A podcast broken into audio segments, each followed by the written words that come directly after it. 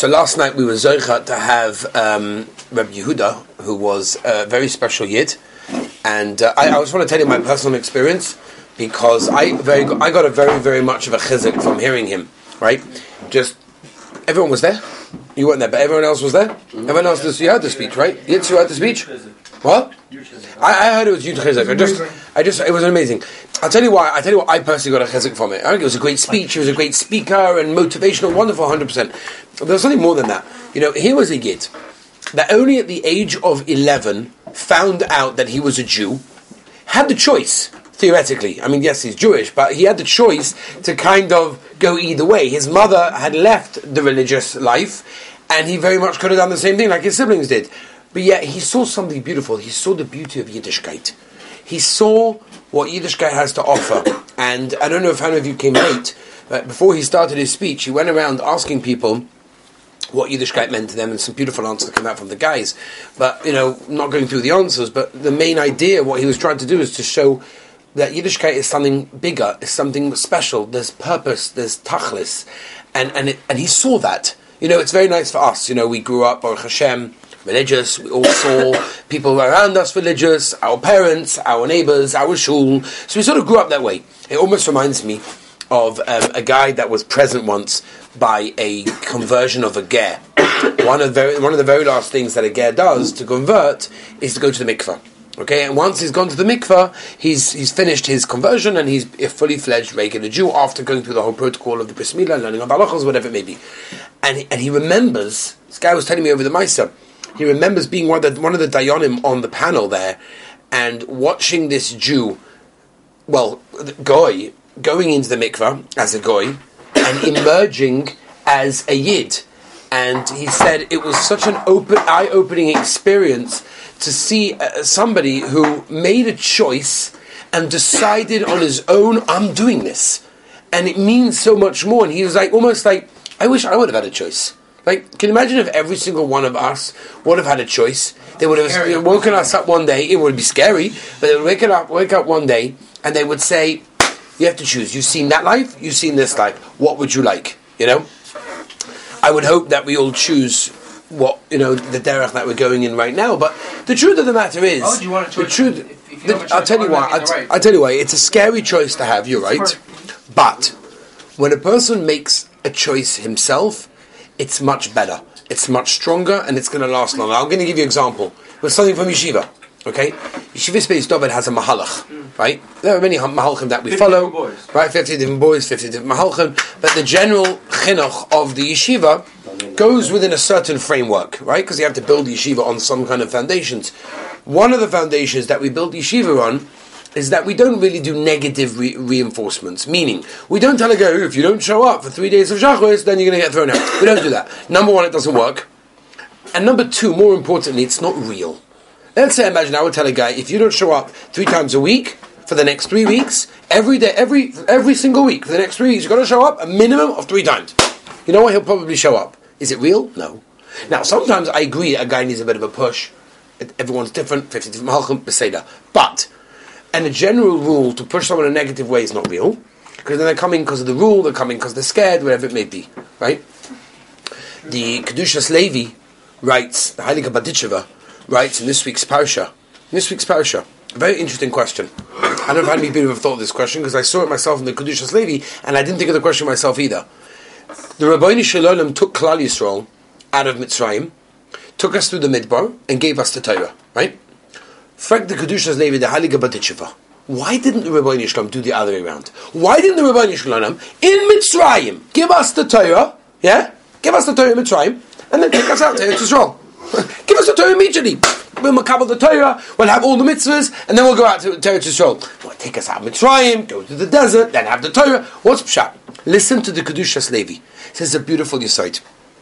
He says, somebody that serves someone out of fear is an Eved. The definition of an Eved is a slave, and he's serving his master out of fear. Someone who serves out of love is a child. Is a child. Says the Kedushas Levi, says the Heilige Berditchever, listen to this. He says that if the Ribbono shel Olam in Mitzrayim would have offered us the Torah, what would we have said? every Yid over there would have said, "Oh yeah, give it to me, let's go." Why? Then I'm going to get out of it, and if I don't accept it, Hashem will never take us out. So we would have been scared not to have been allowed out of Mitzrayim. Therefore, we would have said yes out of scaredness. Now, if we're saying yes out of scaredness, that's an Eved, just scared. Hashem did not want us to serve Him through being scared. Hashem wanted us to serve Him out of love, because that's a child and a father relationship. And therefore, the Ribbono shel Olam took us out of Mitzrayim. We're free. We're done. We're finished with Mitzrayim. It's behind us. It's gone. It's a history chapter. Now we're free. The Ribbono shel Olam says, "Would you like the Torah?" And then we said yes out of love. Right, there was a little bit of a, a, a, a situation in Kafelim ha'kigges, and then Tosafos tells us that eventually by purim they makabel it ba'avo. But on purim we will makabel it eventually ba'avo with love, because that's what the Ribbono shel Olam wants. That means when a person makes his own choice, it's much stronger. So the yeshiva, for example, just giving this as an example, this is not the point of the speech, but just then as an example, you know, we're not a fan of forcing people to do things. And sometimes I've had parents, or even Rebbeim and other yeshivas, you know, in America especially, like, I don't understand, why don't you force the guys, like, they should come to Shachos more, whatever they, Baruch Hashem, everyone comes to Shachos, but you know what I mean, there's sometimes a bit more. And I say, listen, at the end of the day, what I do not want is a boy to come to Shachos because I am there, and therefore I'll see him. Right, you got those boys that walk into Shachos, you ever saw them? And they, they make sure that I notice them. Hey, I'm here, yeah, I'm here. Like, check. Okay, good, excellent, I'm here, now I can leave. No. Uh, if you're coming because of me, you know what that means? The minute, minute I'm not there, you're not going to come anymore. I want you to come, not only to Shachos, to learning, to anything, for yourself. And therefore you have to make your own decision. When you make your own decision, it's real. It's strong, it has good foundations, and it will probably last, which after all, the definition of chenuch, by the way, is not making someone do the right thing. It's teaching them that they'll do it on their own much later on. The point of yeshiva, and I've said this to many boys, I don't know how many people over the years have heard this, but over the years I've said this to many, many guys, I don't really care what you do so much in yeshiva. I mean, of course they do, but you understand what I mean. That's not important to me. What's important to me is when you leave the four walls of yeshiva, what are you going to do then? How's your Shachos going to look? What's your sedi going to look like in learning? What's your munah? What's your Shabbos Kodesh? All of these things, that's much more important to me. Because you're in yeshiva for what, two, three, four, twenty-two years, whatever it's going to be, depending how much we can, how much we can brainwash you to stay in yeshiva, you know? But the point is, eventually you're going to leave, and eventually you'll be faced with the real world, and you're going to have to go out there, and it's not going to be easy, right? It's, it's not easy, you know? It's not easy. There's a lot of challenges. There's a lot of hardships. Now ask the guys that left. As I always say, when I discuss with guys about staying and leaving, whatever, I have never met a guy that said to me, "Rabbi, I should have left to work earlier." I never met such a guy. No one ever said that. They only say the other way around. They're like, "Rabbi, I should have stayed another another year." Tell the guys in yeshiva, tell them, stay another year. Stay as long as you can. Because no one ever said I should have gone to work a, a, a year earlier. It doesn't work. It doesn't exist. It's not possible. Second, right?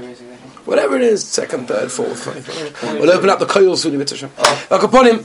The point is what I'm going to tell you. I got a very big chizuk from last night's drasha of the Yid from England. Where it was nice because he spoke an English accent. And he decided on his own, I'm doing this. And why? Not because anyone forced him. Not because... Because he saw the beauty of Yiddishkeit. That's gewaldic. Now, we should all be Zarech in our own lives. We didn't have the choice. Avraham Avinu made the choice for us. Avraham Avinu, we're all descendants from Avraham, Yitzchak and Yaakov. They made the choice already. So we can't really make that choice. So we're not in the position to make a choice. But what we can do, like he mentioned last night, is daily we can make the choice of what are we doing on this world and what difference are we going to make to the world. And that's a choice that we have to make. And that's a choice that we should make, and it's something that we should think about as well. And that's what I just want to mention to you. What a chizuk I got personally from, from, from last night's speech. It was really beautiful. We really should have taped it and put it on the website or something, because I would love to listen to it again. His story was great. We should bring him in again as well. He was it was amazing. But the lesson I think we should get from it, and the lesson is he made a choice because he saw the beauty of Yiddishkeit. We have to learn to see it. It's not so easy for us. We didn't, you know, we grew up in a F F B, whatever that means, from, from birth, autopilot, press the button and go through Yiddishkeit sort of thing. But you've got to really look to see the beauty of what Yiddishkeit has to offer. There's so much. It's so gewaldic. It's so beautiful. Take it, enjoy it, use it in your life, give it over to your children. It's amazing. But you have to recognize it.